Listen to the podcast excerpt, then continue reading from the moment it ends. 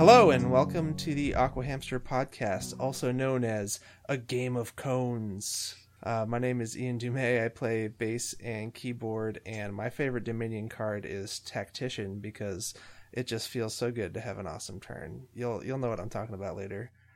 Hi, I'm Tony. I play the guitar, and my favorite Dominion card, well, I should say Garden because it's just the weird. It just allows me to be very monomaniacal about things. But really, I like Village uh, because Village, if you if you do it right, you can play that card a zillion times in one turn. Just play a village, play another village, watch everyone around the table look exasperated as you drop village after village, knowing that your plan is falling into place. It's a card for people who want to feel amazing.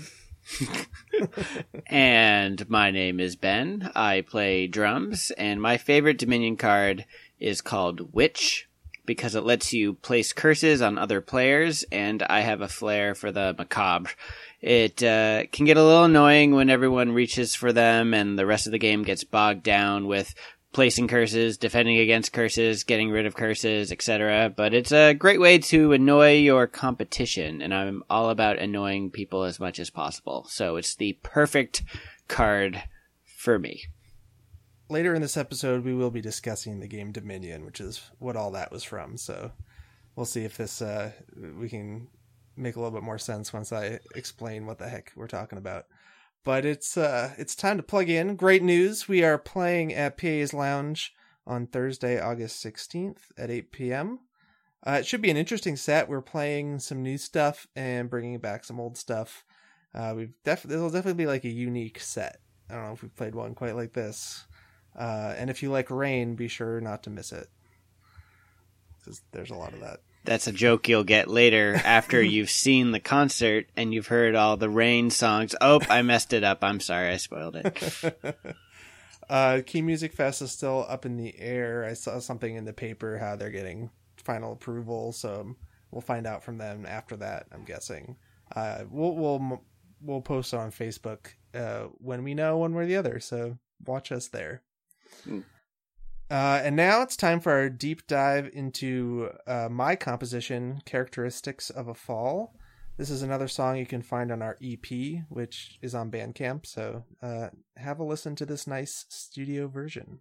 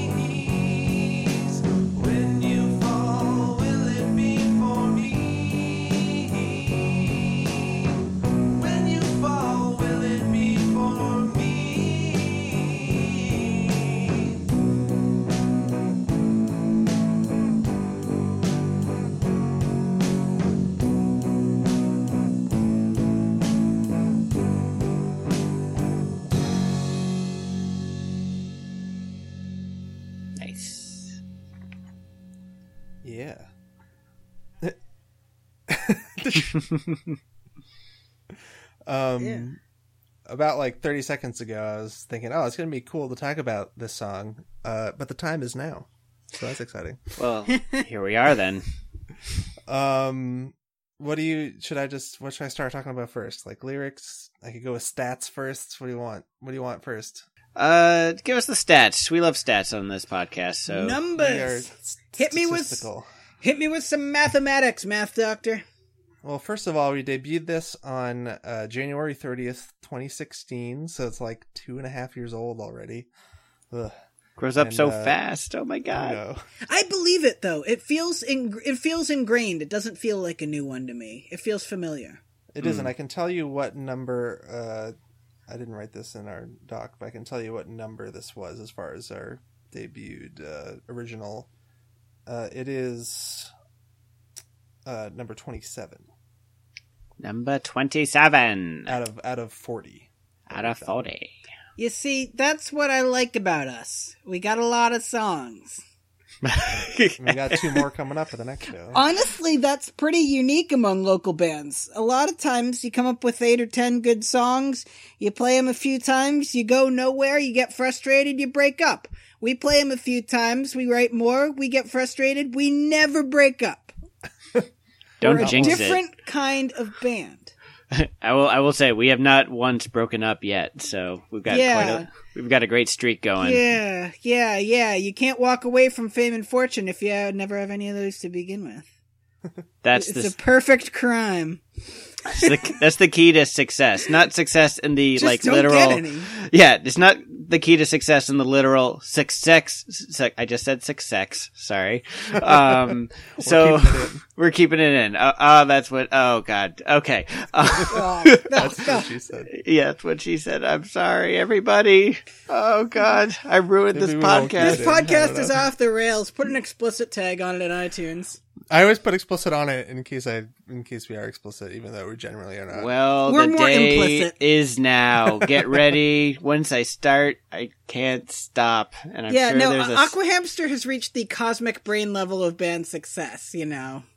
yeah. It's like small brain, uh, like indie band, glowing brain, major label band, uh, exploding brain, like stadium band, cosmic brain band that no one knows about. You know, it's like you can't.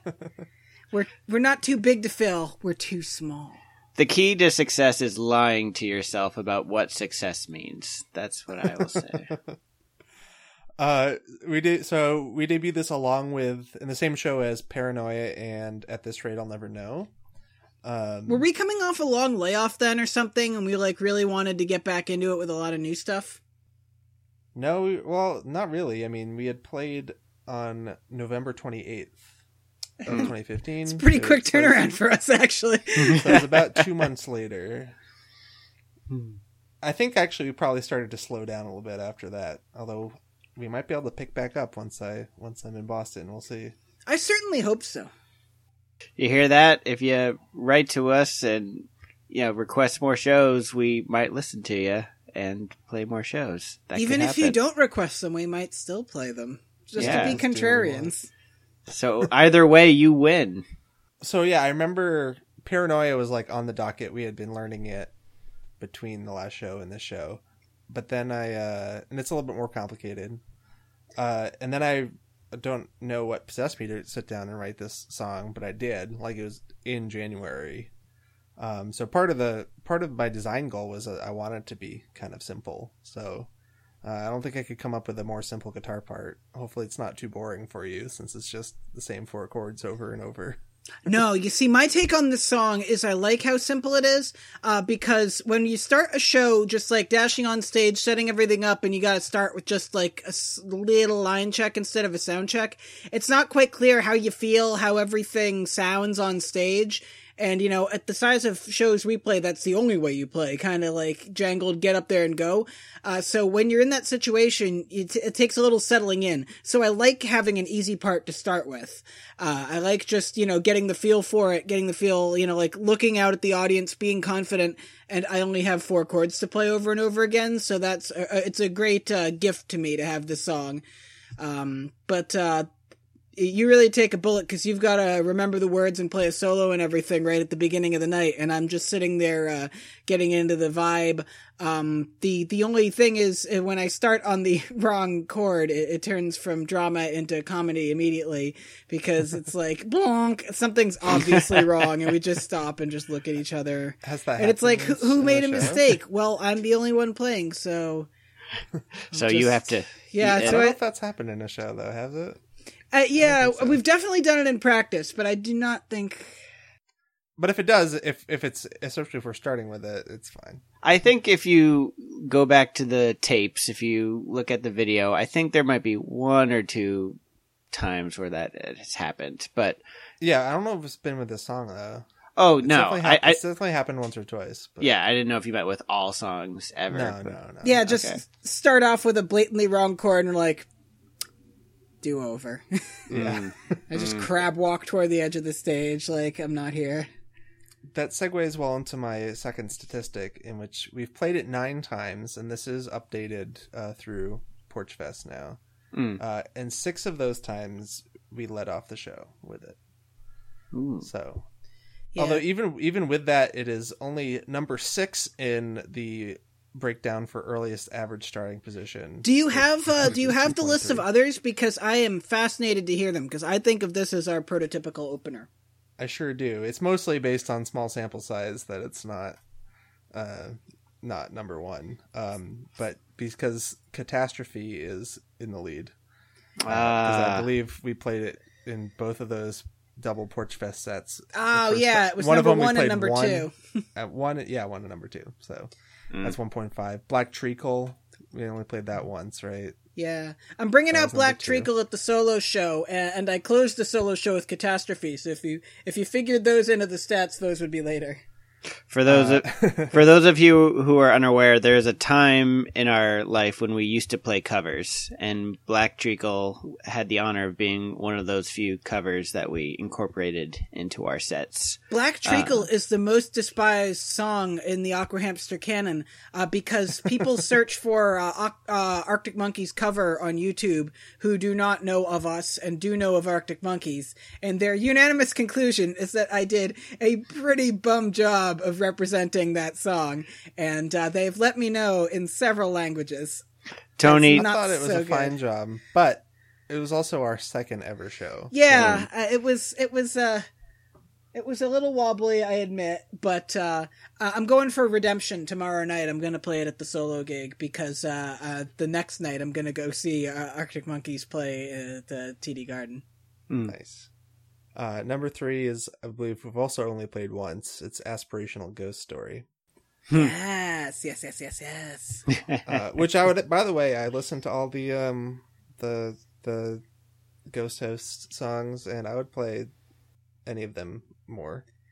Okay, uh, wait till October. Remember, we we play we did play uh, what the state of the face in the mirror. Uh, We did that. time. We've done Glimmer of the Glass a few times. Obviously, Interstellar Transmission is a Yeah, it's become a regular. Um, yeah, I'm I'm bringing back Glimmer of the Glass for my solo show, and I've played uh, What to Say to the Face in the Mirror at open mic, so uh, I, I'm keeping the memory alive. Aspirational Ghost Story and Ghost Host have uh, have uh, disapparated, but they could I return. think we could bring. Yeah, I think They we could return. back. Uh, number four is actually apropos because it's the Rising Storm at two point three, and we've played that a couple of times at least. I can I can get that stat for us pretty quick here. yeah, with Rising its Storm, we've played five times. That can't be. No, that no, can't played that three times. sounds inaccurate. Yeah. Uh, yeah, the, the the way it opens with the kind of rumbly drum thunder, it makes it a natural opening song. we played it one one and then five once. I mean, we introduced it at five, then it led off the next show, and then it led off some other random show. I th- yeah, Um, next one is Wilderness Part One. We've only played that twice so far. It's a new one at two point five. Oh no, no, I skipped Rising Storm. How You dare you? mention- Storm. No, sorry, I skipped. Yeah, the I got all confused. I think I wrote the wrong statistic on the. Yep, I wrote the wrong average position. I said two point three. It's actually two point seven. Uh, Wilderness Adventures two point five. So then characteristics is 2.7. If anybody is having trouble following along, we're going to include a PDF with a little spreadsheet of all of these delightful statistics with the next episode. Right, Ian? Right. Containing I- all the fans' favorite numbers, such as 2.7 and 5. That's Numberwang. and that is a reference that exactly three people will get. And by three people, I mean us. Three people in America, maybe, but it's it's pretty popular in in the UK, I believe. if we have a British listener, please write in and tell us that you got the Mitchell and Webb reference. And if Thank you didn't, you. what's wrong with you? Like, uh, come on, man. uh, so uh, I believe it was last podcast when I mentioned that if you could uh, guess the our latest average position song, you could get good vibes, and I never said it. Oh. So if you guessed "Go Drunk Son, You're Home" as the uh, latest average position, you are right. Of uh, tw- average of twelve, we normally only play 11 songs, so that's saying something. but now Interstellar Transmission is tied at an average position of twelve. Average Astounding. position of twelve. So "Go Drunk Son" or Interstellar Transmission, you win the good vibes. Uh, congratulations. just mail in if you uh, guess the right one, and we'll we'll all link up and we'll mentally send those link Like those vibes to you, like a Voltron. We will link up. It's the only way it works, like robot cats, and we will uh, we will send you those good vibes. My last statistic is uh, we, so we, I said we played it nine times. That is the ninth most played song of ours, tied with "Charlatan," "Strange Words," and "Alphabet Runner." So it is a logjam at at nine. I would say which of those we're planning to bring out next time, but that information is still confidential. You'll have to come to the show and see what we sing. Good tease. This segment is a lesson to all you rockers out there. If you are having shows, keep records because then you can make graphs when you go home ba- based on all your songs. So, Normally, ah. I play up this whole thing where I'm like the English literature guy and Ian's like the numbers guy, but I think graphs are rad too when it comes to tracking song stats. So we're all we're in accord about this one. Hey man, I think English is cool. So Tony, I'm good at it. Tony is the English guy, Ian is the math guy, and I am the Ben. You're the Hufflepuff. I'm the Hufflepuff. I'm such a Hufflepuff. Wherever I go, Hufflepuff. So yeah, I mentioned I mentioned a little earlier that uh, we we were already working on Paranoia. I wrote this. I can't remember why I started writing this, um, but you know I had to convince you guys to learn it on short notice, which you guys were nice enough to do. I wrote it in a single sitting. Um, I will say that this is not the wrote it. hardest song we've learned on short notice. no, I know that's that's why I was like, I think they'll go for it because it's easy, pretty easy. Remember that two days before our first ever show, we only knew about three of the five songs we're gonna play. Yeah. That was risky. And then I couldn't even sing, and I was singing four out of the five songs we were doing. That was why that was so risky. now, Ian, when you say you wrote this in a single sitting, do you mean you like sat down, wrote it, and then got up, or did you allow like bathroom breaks or like you know? I'm pretty sure I did not take any bathroom breaks. Do you write sitting in one place or do you walk around? Because sometimes uh, I- I've used both methods.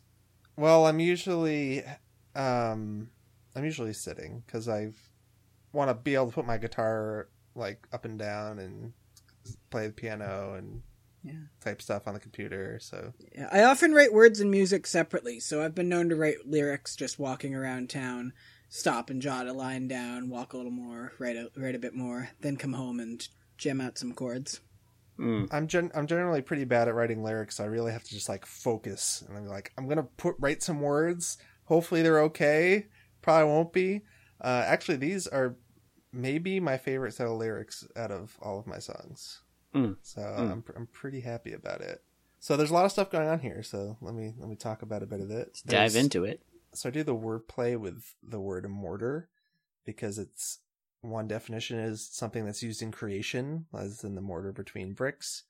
Uh, but then there's the sense of destruction, as in a weapon that fires bombs. Ooh, Um, so there's that sort of duality there, and I sort of switch back and forth between it. Um, the actual the um, the original working title of this song was Leaf slash Cannonball. Um, those two are those two are kind of opposites. One's like the lightest thing on earth, and one's extremely heavy. exactly. So We do It's- love duality in this band, but we also kind of hate it. Thank you. Oh boy. Um So yeah, so because the first lyric is uh you know when you're the first to fall, if you're a leaf or you're a cannonball. Um and it's sort of like there's there's some sort of metaphor going on here, like it's the impact, the amount of impact you have um metaphorically on like someone else. Sure. Um and so are you do you have not much impact? Do you have a lot of impact? Um, and then, as I said, the sort of between creation and destruction. Um, I'm pretty proud of the rhyme scheme in the verses. In the first verses, which are two um, sets of four lines. What's the name of that, Tony? Again, Qu- qu- quatrain, Um, or is that something else? Anyway, first first two that sets sounds of four that lines. sounds like poetry, and I have a notoriously poor affinity for poetry. ah, see, I'm, I'm more of a poetry guy. I just not usually great at writing it. I was a poet when I was a wee little child. I won a poetry award in kindergarten, third grade, and fifth grade, and then I never wrote a poem again. Wow, you Just were a poet. You were a poet, and you did not even know that you were one. Yep. That's one of my favorite jokes. I know, me too. I had to get it in there. I'm sorry. That's Um, fine. So so the rhyme scheme in the so in the first verse it's A A A B C C C B. And then in the second verse, using those same like ending sounds, it's B B B A C C C A. hmm. So I was happy with that. I know that we've talked a lot about the different chords and you know all the thought that goes into these songs and all the numbers and everything, but I want to take this point in the podcast to make it known that I always refer to this song as our sexy song. And I don't know how Ian feels about that, but I refuse to stop saying it. Um, it's got a real sex and candy air vibe. That song by Marcy Playground. Do you guys know what song I'm talking about? The No. one goes, I smell sex and candy air. Who's that lounging in my chair? Yeah, that's No. one of those songs that I think I don't know, but then I hear it and I'm like, I kind of know that. I have guarantee. You- Say that again, Ian. You have or you haven't?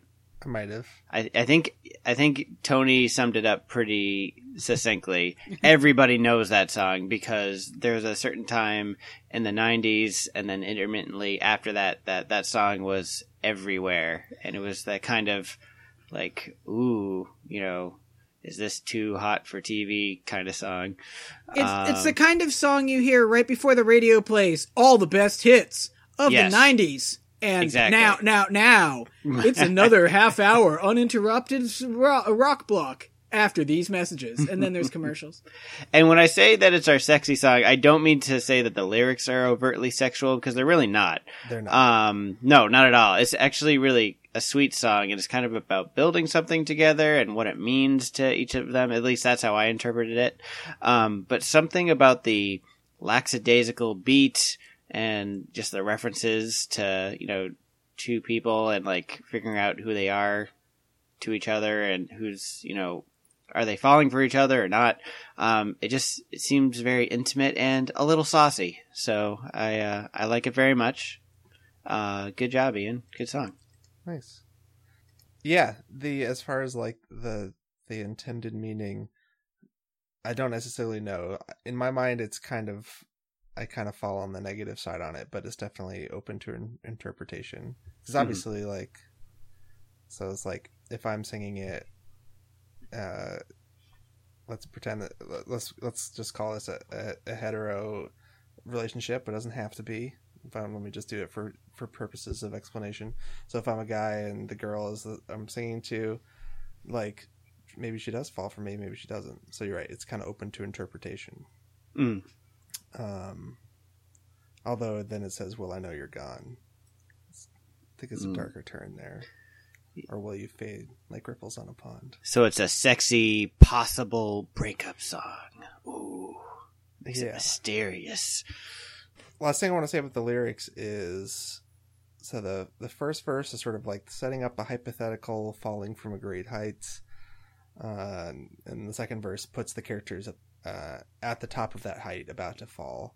And probably my favorite um, lyric is "We laid our bricks, and so our towers grew, but so did the walls." Mm. So I, I really like that. Just like, so that's another sort of duality thing where like you can build, uh, you know, something good like a tower if that's good, I guess, in this situation, but also a wall to keep you apart. Mm. And uh, it's very topical now. It's very topical now. Uh, these damn walls. You're part of the problem, Ian. Ah, building these songs about building walls. I, I read, I'm saying it's a bad thing, though. I'm saying it's a bad thing. Yeah. I, I, I read a, uh Spoon interview where a song that they had written uh, uh, uh, had turned unexpectedly topical, like a song uh, on their most recent album. It includes a line about you can build a wall, tear it down, and uh, they obviously weren't thinking of that because they wrote it before that was even a a big talking point, and then it came out right about the time that it became the talking point, and it became uh, unintentionally political. Hmm. but uh, you know, obviously they're they're no fans of that guy or his walls, so it was fine that they had a song about tearing it down. I mean, maybe I was influenced by that because I mean, this came out in early 2016. Trump was a candidate at that point. He probably mentioned it. Mm. I think the takeaway from this is that the key to success is to write so many songs that one of them just accidentally becomes topical one day, and then you ride that wave. Of well, I think walls between people, between ideas and things, have a sinister connotation. That's that that predates. Uh, Yeah, you got the Berlin Wall. yeah. Um, I mean, like, look, I, I, I, I've used the same imagery. That song, uh, Science Fantasy, uh, the walls don't feel like walls, so I'll pass through like it's a normal thing to do. Are you saying that the Trump wall is a poser and that the Berlin Wall is like the original bad wall? That's how Yeah. I interpret that. okay, Yeah, I just you want to make just- sure. And and who put up that that wall? It was Russia. It all makes sense. Guy, wake up, sheeple. Come on. Um, while we're talking Oh, about favorite lyrics of this song, um, mine is just the comparison. Is the is the one line? Are you a leaf or a cannonball? Um, one, I love that uh, line. Two, there is, there are parts in the chorus where I'm hitting the floor tom. Uh, Yeah, I like and that. I yeah, and I liked. I don't know. Did we decide that that was representative of the cannonball, like hitting the water, or did I just say that in my head? I, I think that's you. Well, that's that's what I like to imagine it is every time I hit the floor tom in the chorus. Um, when you fall, will it be for me? Boom! Boom. It's just super satisfying. So Now I'm- Yeah. Now I'm just thinking of a cheesy sponsored Twitter post. Hey guys, like for Leaf, retweet for Cannonball. Which one are you? mm, mm, we could do mm. that. That's a Look- T-shirt. Look for that when we uh, have more people to to poll.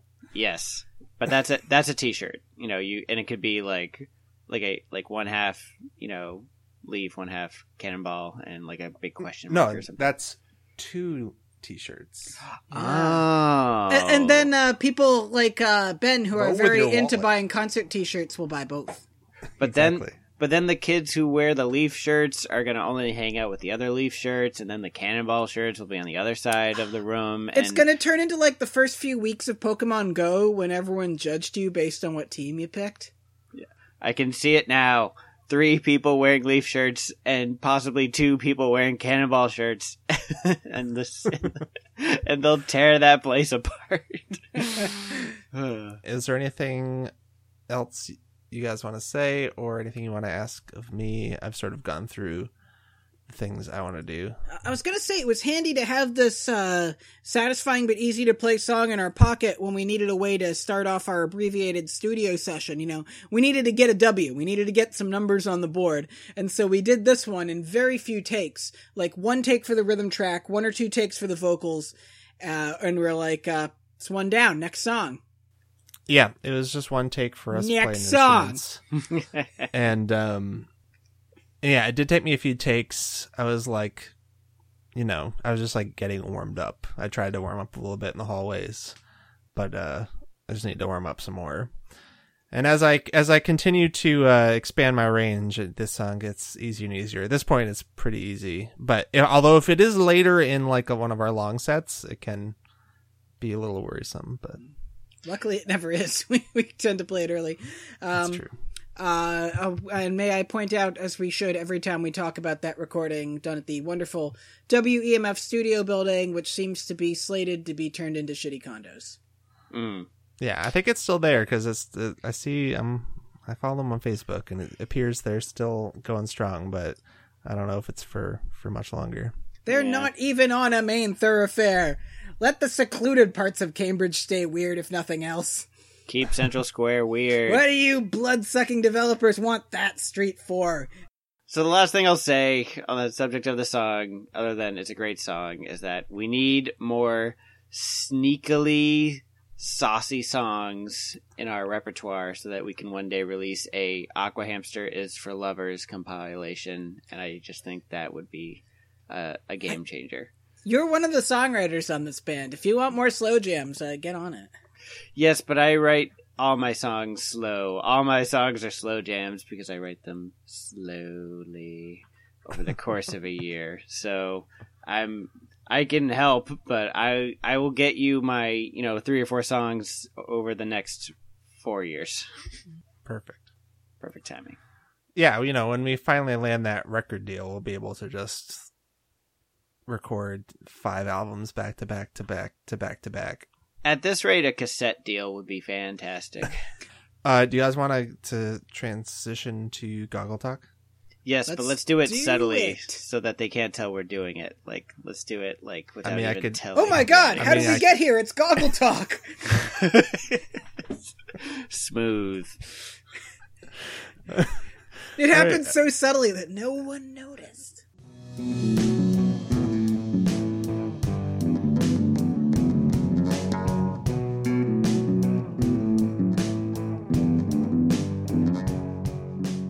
Our topic for uh, this month's Goggle Talk, which I mentioned closer to the top, is the uh, tabletop game Dominion. Uh, this is a topic because it was a game that I got and that the three of us played a lot around the same time we were also forming Aqua Hamster. I think it was a little bit later, but like, you know, Yeah. going into show number two, that was the summer we played. In the spring, we played a lot of Dominion. If you had a copy of one of our handmade CDRs from around that era, it's got a picture of Ben playing Dominion with uh, Dan and a traffic cone. But the traffic cone has uh, somebody's hand coming up from under the That table. is uh, that is Ian's hand. I took the photo, so I'm not in it. So everybody helped. We all helped. Even Dan, who's not technically in the band. Yeah. We call that CD a game of cones. Because a we're very clever. Clever pun. Uh, before we uh, talk more about it, because that also uh, is sort of what the cone hand term came from, which we'll explain. Let me explain a little bit about what Dominion is for any listeners who are like, what in the hell are they talking about? And if anybody wants to pause the podcast right now, go to Amazon, rush a copy of the board game to your house so that you'll have like some reference to what Ian's about to say. That's cool. But yeah, just pause it, wait two days, Yeah. press We're- play. we're quite patient. We'll wait here while you pause it. So Yeah, yeah. don't don't be afraid. Did you unpause it? See, I told you we'd wait. That'll be funny for one person who actually does this. Oh man. All right. Uh, so Dominion is the progenitor of the deck building genre. So there's it's a now popular type of tabletop game, but Dominion was pretty much the first one. Uh, it's fairly abstract, which some people don't like, but uh, the players are competing to earn the most victory points, uh, which are mostly found on victory cards. And the theming, for what it's worth, is sort of a medieval light fantasy theme. Um, how the game works is each player begins with a deck of the same 10 cards. Seven are coppers, which are each worth, worth uh, each worth a coin, and three of them are estates, which are each worth one victory point at the end of the game. And then uh, there are uh, 10 sets, uh, 10 piles of cards that are form the kingdom, and these are the cards that you can add to your deck throughout the game. And this is how the gameplay works. You've got a hand of five cards. You can play an action card, which you don't have any at the start. Then you can play all your treasure cards and buy one of the cards that's out in the kingdom. And then you discard that card, you discard all the cards that were in your hand or that you played, and you draw a new set of five cards. And the magic happens is when you run out of cards in your deck, you shuffle everything that's in your discard pile, form a new deck, meaning every card that you've purchased can now be drawn into your hand. And ah, it's hard to describe how satisfying this basic gameplay loop is. Like just seeing a card, oh yeah, I remember buying this card, now I get to play it. Hee hee hee. It's just so nice. As the game progresses, you'll hopefully be able to afford better and better action cards and treasures, which allow you to buy even more expensive action cards and treasures. And at some point, uh, you'll want to start buying victory cards because those are the cards you need to actually win, but they do absolutely nothing to help you as you play the game. Uh, the game usually ends when there are no more province cards, which is the most expensive card that costs 8 coin but are worth 6 victory points each. At that point, the player with the most victory points uh, on cards in their deck wins the game. Uh, that's about as basic an explanation as I can manage. Um, I haven't gotten into anything complex, but uh, do you guys want to add anything to that, or Game freaking rules, and it takes up a lot of space once you start buying the expansion packs. Um, just ask Ian how he uh, manages all that, and he's got several boxes at his house um, with little. They're all filed nicely and sweetly and preciously. I do need to Um, buy some more dividers because the last one, the last expansion, is not fully organized yet. I have always been grateful that you bought the game to make sure that uh, we always have tons of cards to play with, and I wouldn't. Uh, it, it it is strange. I'm torn about whether I like playing with fewer ex- uh, expansion sets or more. Because when it's fewer, things are more predictable. But on the other hand, when there's fewer, you're not going to get a really weird uh, randomized set of cards to play with. That's like truly confusing. Like the synergy works a little better when um, you're working with only a few sets. But you know, synergy is overrated. hmm. I also think, I mean, not, not, I mean, yes, there are. I do have like a ton of different. So you set up your ten cards there in the kingdom, but now if you have all the expansions, you're drawing those ten cards out of a pool of like two hundred cards, maybe more, three hundred cards. So each game can be very different. I think part of the problem is not only are there so many expansions now, but we don't play as much, so we don't see the cards as much. When we first started playing, we only had like the base set and then like a couple more um, as we kept playing. But that meant we only had to deal with like 40, 50 different cards. Hmm. And uh, so we we knew what they did and we knew what all the basic cards did. Although I- still remember one thing, like there was this card called Woodcutter. I think it just like gave you two coin and a buy. And I remember thinking it was a great card. It was like a buy, like you can always just buy it- so you usually can only buy one card, but that buy lets you buy another card. It's like, oh, just you know, grab a copper. Why not? Makes gets more money. That's better. But uh, as we learned both through playing and I started reading about Dominion strategy, which maybe I shouldn't have done. Uh, usually you actually want to have you know less coppers. You want to get rid of coppers and have more of the higher value things to be more consistent. But oh, how naive I was. Hmm. We were all so young. wow. Uh, so we mentioned our, our cool Mix CD cover, Game of Cones. That gave rise to the term Cone Hand, uh, because when I set up that fake game of Dominion, I didn't bother shuffling the starting hands because we weren't actually playing, which meant it just had like the deck was just the seven coppers and then three estates. And then when you draw that, then you have either all the estates and two coppers or five coppers. And this is usually a very good way to start the game to be able to have five buying power on one of your first two turns. Norm because on average, most most games you're going to start you're going to have three and you're going to have four, and you can buy some three and four cost cards and just sort of work your way up. But five cost cards are like often some of the best, uh, most interesting action cards, and so having five to start the game can be very good. And that's a cone hand now because it's like you didn't shuffle. Ooh. Are there any other uh, terms you remember us bandying about? Uh, I know that there was the devil's number and troll's number, but I forget the difference between the two. Devil's number. Um, if you had seven coin, you'd have you're one short of buying the province. Which is Um, like the ultimate, you know, point giving card. Yes. Yeah, and there's usually not any cards that cost seven, so it's almost like might as well only have six. You know, the trolls number we came up with because there was a card called bridge, and that made everything one cheaper. So if you had six with a bridge played, that was the trolls number because you were still one off. Hmm. I also remember always just like the five and two buys. If we had five and two buys. Is that a is that a riff off of that uh, "I Love You, Man"? There's Like Yeah, like slapping yeah, the slapping the bass. bass. Slapping yeah. the bass. slapping the and two bass. buys. Ah, good times. For all those I Love You Man fans out there, I know there are actually a lot. That's a great movie. That's a A- great movie. And Rush is in that movie, so it's a fantastic movie. yeah, Rush is very pivotal.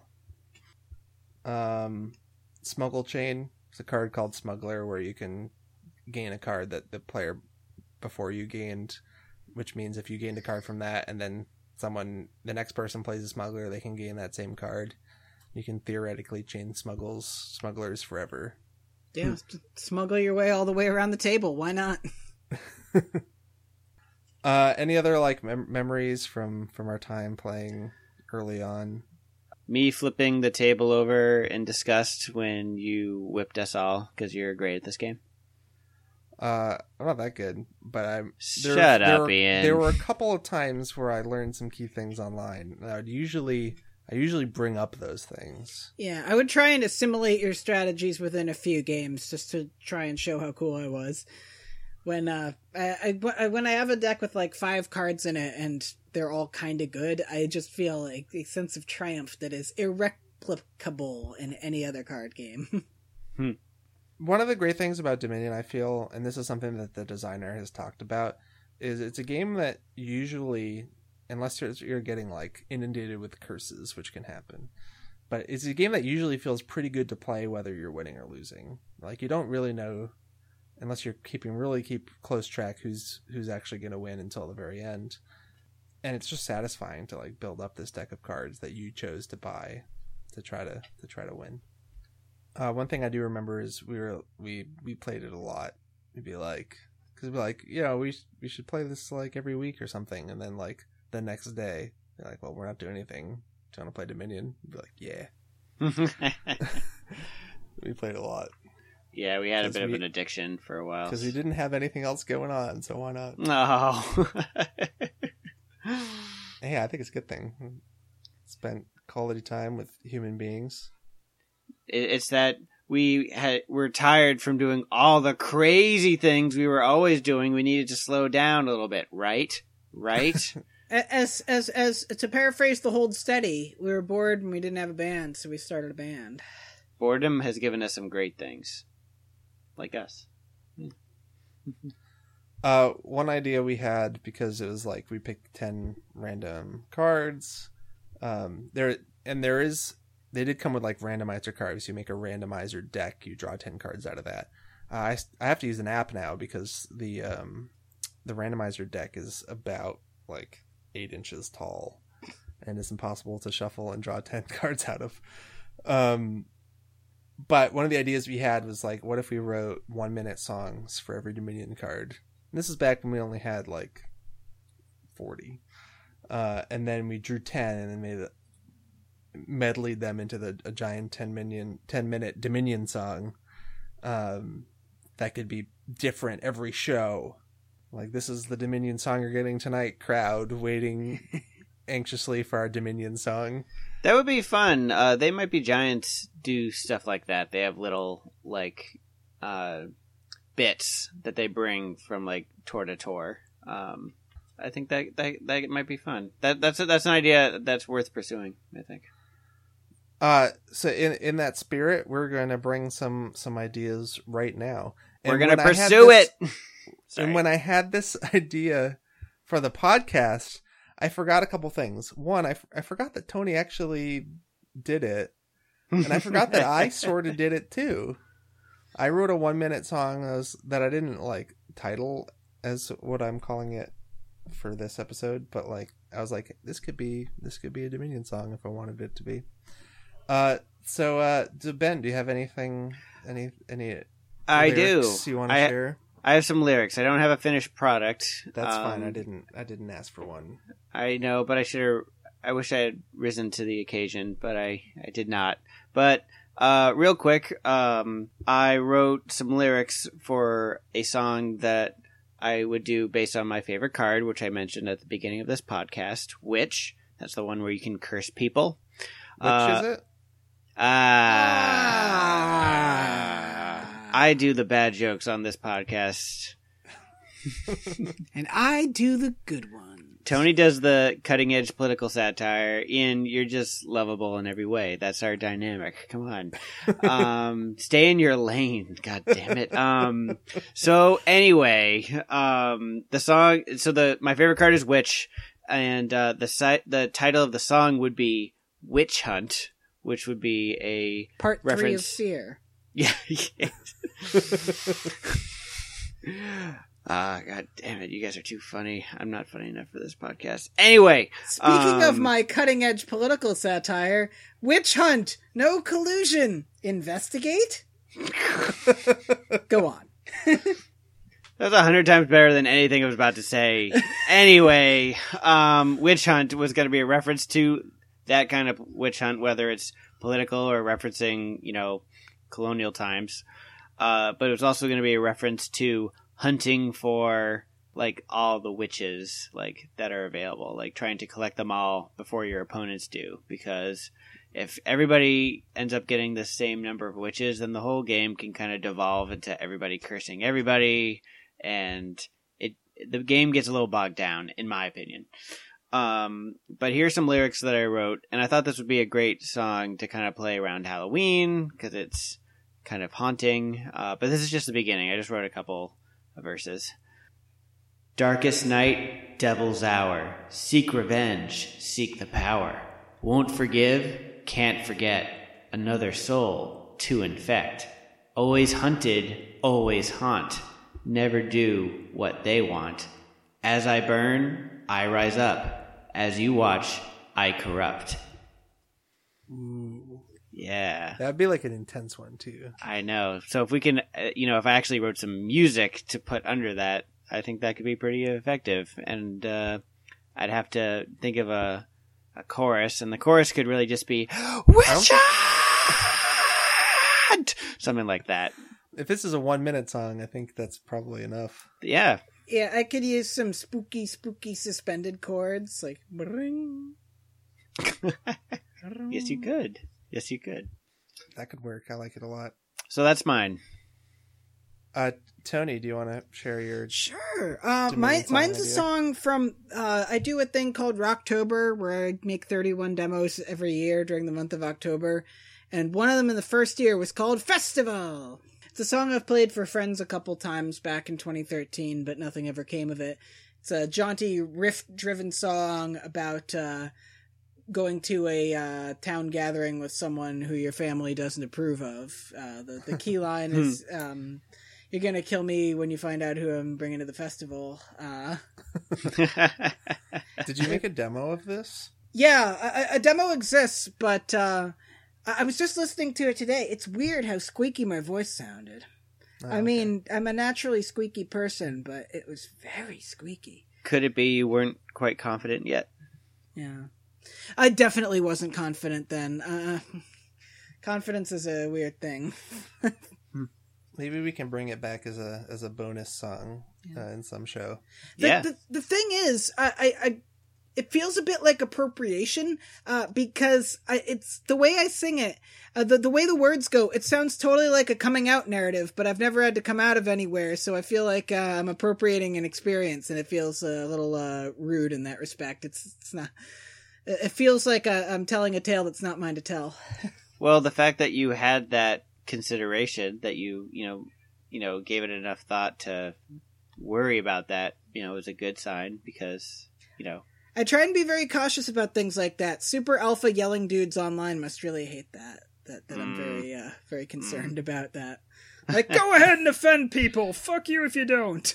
to our one alpha fan, I'm sorry. It's Yeah. been nice having you as I'm- a customer. I'm sorry to that one really alpha guy out there who's totally take char- taking charge and owning the libs. I- I'm really, really, really sorry to him and his awful ways. so yeah, again, when I mentioned this, I totally forgot I, I had one. So I went the extra, did the extra thing today, and I actually put lyrics over my already existing MIDI recording of a song for Gardens, which actually is the one that Tony mentioned.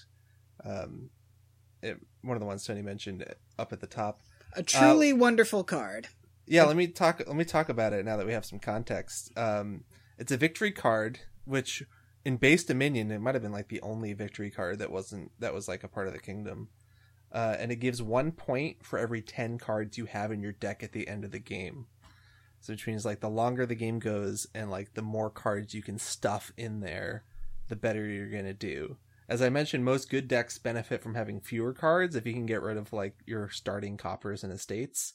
But if you want to go for a garden strategy, you want as much junk as you can pack into your deck and it encourages total monomania and fixation on it because if someone else is getting a few gardens that's taking away massively from your strategy. So you just want to buckle down and hope that no one else is stupid enough to follow you down that road.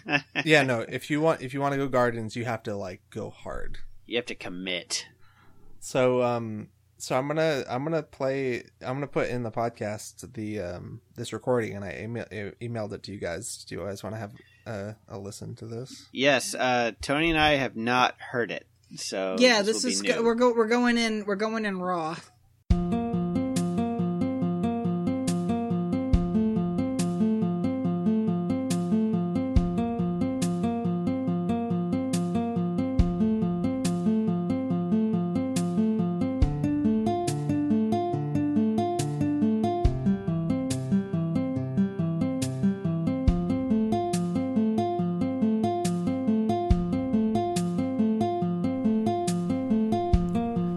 Heaven's for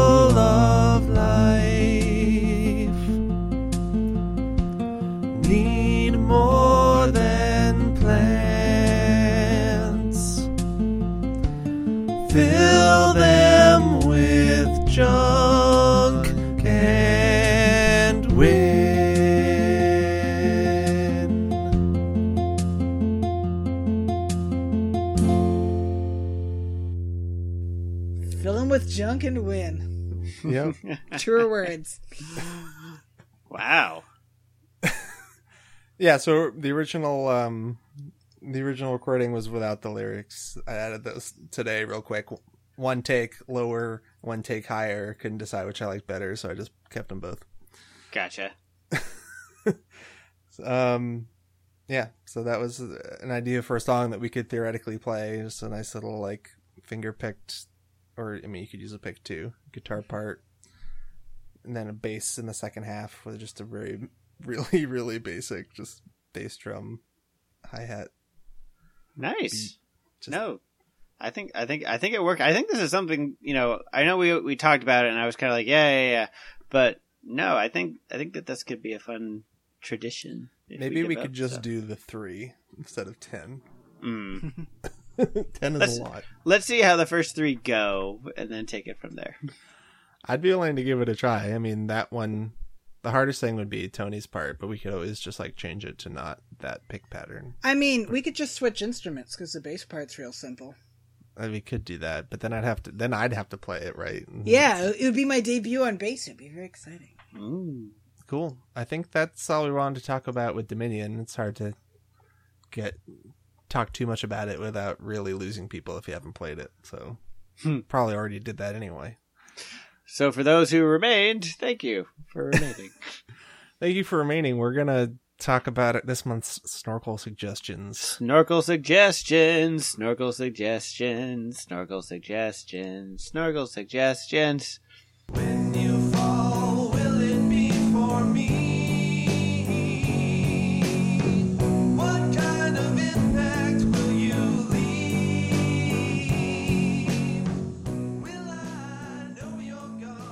I'll I'll go first. Uh, I I'm just on the video game train. More video games for me. I bought Octopath Traveler last week, and I've already put in like 35 hours to it. It's on the Switch. It's um it's like a JRPG, and I don't I've never played. I mean I've played a little of like Final Fantasy VII when I was a kid, but I'm not really into JRPGs. But this thing is just like it looks really beautiful and it's old school, but like pretty design. They look like dioramas. But the combat system is super satisfying. Um, the enemies have like these shields that you break by matching the correct like attack type to it, uh, and just like timing everything up. I don't know. It's hard to hard to uh, explain. Go watch a let's play or something, or if you have a Switch, you can play the like for three hours as a demo. Mm. So, so so try it out. Uh, just as a quick shout out to other stuff I'm doing, just so you know, I'm not only playing video games. Um, been reading uh, the first book in the Stormlight Archive series by Brandon Sanderson, and that's been really good. Um, I went into the movies the other night. I saw, I think it's called Hearts Beat Loud or Heart Beats Loud with Nick Offerman. That was also very good. That's a music movie. Nice. Um, so I recommend I recommend that stuff as well. Nice. Nice. Uh, I guess I'll go next. Uh, my snorkel suggestion is to support your nearest Bull Moose uh, store. Bull Moose, they sell uh, records, they sell video games, they sell movies, they have CDs, they have vinyl, they have box sets, they have cassettes.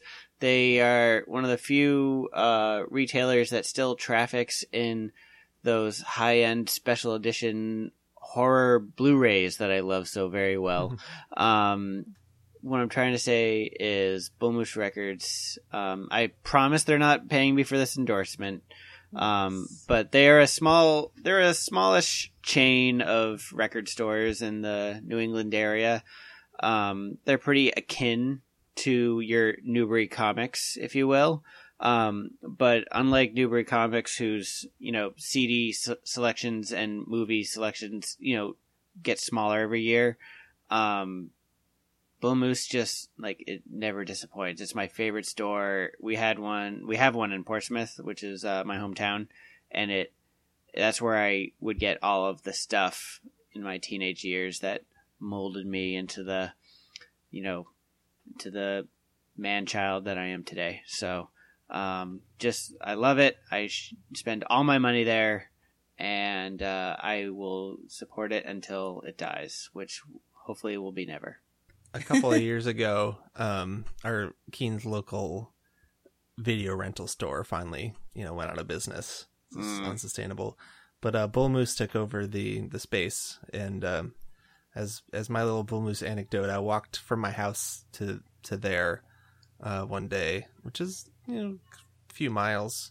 Um, and I, my plan was I want I went there to buy the Thor Ragnarok Blu-ray, and use the gift card that Mary and I had got from uh from our friend for our birthday or something. Can't even remember Christmas. Um and then I forgot to use the gift card. So now I Oh. still have that and we'll have to buy something else that we both I- want. Guess you'll just have to go back. Yeah, but we'll have to figure out something we both want though. Like we both we both really like Thor Ragnarok. So that that would have been perfect. Instead I spent my own money. Oops. Hmm. Well, I mean, you could then be selfish and use it on yourself. You know. I'm I'm hoping she'll be cool with me getting Infinity War with it, but we'll see. Does Mary listen to the podcast? Can we plot like, or will she know? Like, should I say anything that I don't want her to hear? Mary, stop listening. Okay, Ian, here's what you do. Uh, I don't know if she's gonna listen. She um we uh she hasn't listened on her own, but she wanted to listen while we were driving somewhere. We listened to one episode and then she wanted to listen to the next one, and I'm like, I can't listen to myself anymore. It's I can't do it. it's maddening. Not when there's an audience there. I obviously have to listen to it a few times to like put it together to edit it, Sure. and that's fine. I enjoy it, um, but not with having someone else there. It's too too difficult. Tony, do you want to give a snorkel suggestion? Absolutely. Uh, I'd like to shout out a record this week. Um, uh, the Happiest Days of Our Lives by a band called My Favorite. They were uh, around in the late They're my 90s, least favorite. Early Nah. 2000s. This is a 2003 album that compiled some of their EPs, so don't bother looking for their EPs. They're all on this album. Uh, it was their second album, you know, if you can call it that, or a compilation or whatever, uh, right before they split up and the, the main songwriter formed this uh, other great underrated cult band called The Secret History. Anyhow, um, this is from my favorite genre of music music that's not on Spotify. Uh, it's available Ooh. on iTunes, and uh, you can buy the CD for ten bucks used, and literally nowhere else. So uh, get it, listen to it. Um, it's really catchy indie pop stuff um, with a couple different vocalists. If you like uh, more modern bands from that whole "Pains of Being Pure at Heart" scene, uh, bands like uh, I was gonna name a few bands, but they're all very uh, unpopular. So I was gonna say like Mercury Girls, who broke up. Um, uh, I'll name some bands on the rise. Night Flowers, bands like that. Anyone heard of these bands? Listen to these bands. These bands are good bands. They're making good songs. God. Anyway, my favorite. The first disc is uh uh all these incredible tracks. Disc two is all remixes. I've never had much time for remixes, but it doesn't cost much more than a standard album. The the uh the the semi title track, "The Happiest Days of My Life," is just an absolute dart from through the heart of any struggling artist, and I recommend it unreservedly. This album rules. Awesome. That is it for this episode. If you are in Somerville on Thursday, August 16th. Come check us out at PA's Lounge at 8 p.m. Tony, do you know what the cover is on a Thursday? Is it still probably like 10 bucks? Yeah, I think it's about 10 bucks to get in. Make, but... sure, make sure you have at least $10 if you come. But it's worth it. it should be an interesting and fun time. It'll even if you've seen us, it'll be like you've never seen us before. Yeah, we're always debuting new stuff. This time is no exception. We're bringing some stuff from the past back. Uh, and if you speak to us and say that you're disgruntled about paying the 10 bucks, we might buy you a drink or something. I don't know. We can, we'll just be happy to see you. On that note, always ask the drummer for a drink. He is very easy to convince. So, uh, people pleaser. Want to make sure everyone at the party is having a good time, and that means free drinks for everyone. I'm especially the... if you've already had a drink. Yes, yes. The more if you buy me one drink, you can double your investment because I will be even easier to trick, and I will probably buy you two. So that's a net gain of one drink, possibly more. Um, that's math for your liver. Um. Anyway, I'm yeah, I'm the guy that's making sure we maintain our starving artist status. So you know. Mm. Yeah, 8 p.m. on a Thursday. It's early enough that you won't be tired the next day, or you can stick around and hear some more bands and hang out. Yeah, we're still in the early planning stages, so we don't know who we'll be appearing with if it's anyone we've run into before. But uh, yeah. All right, that's it. Bye for now. Toodles. Bye now.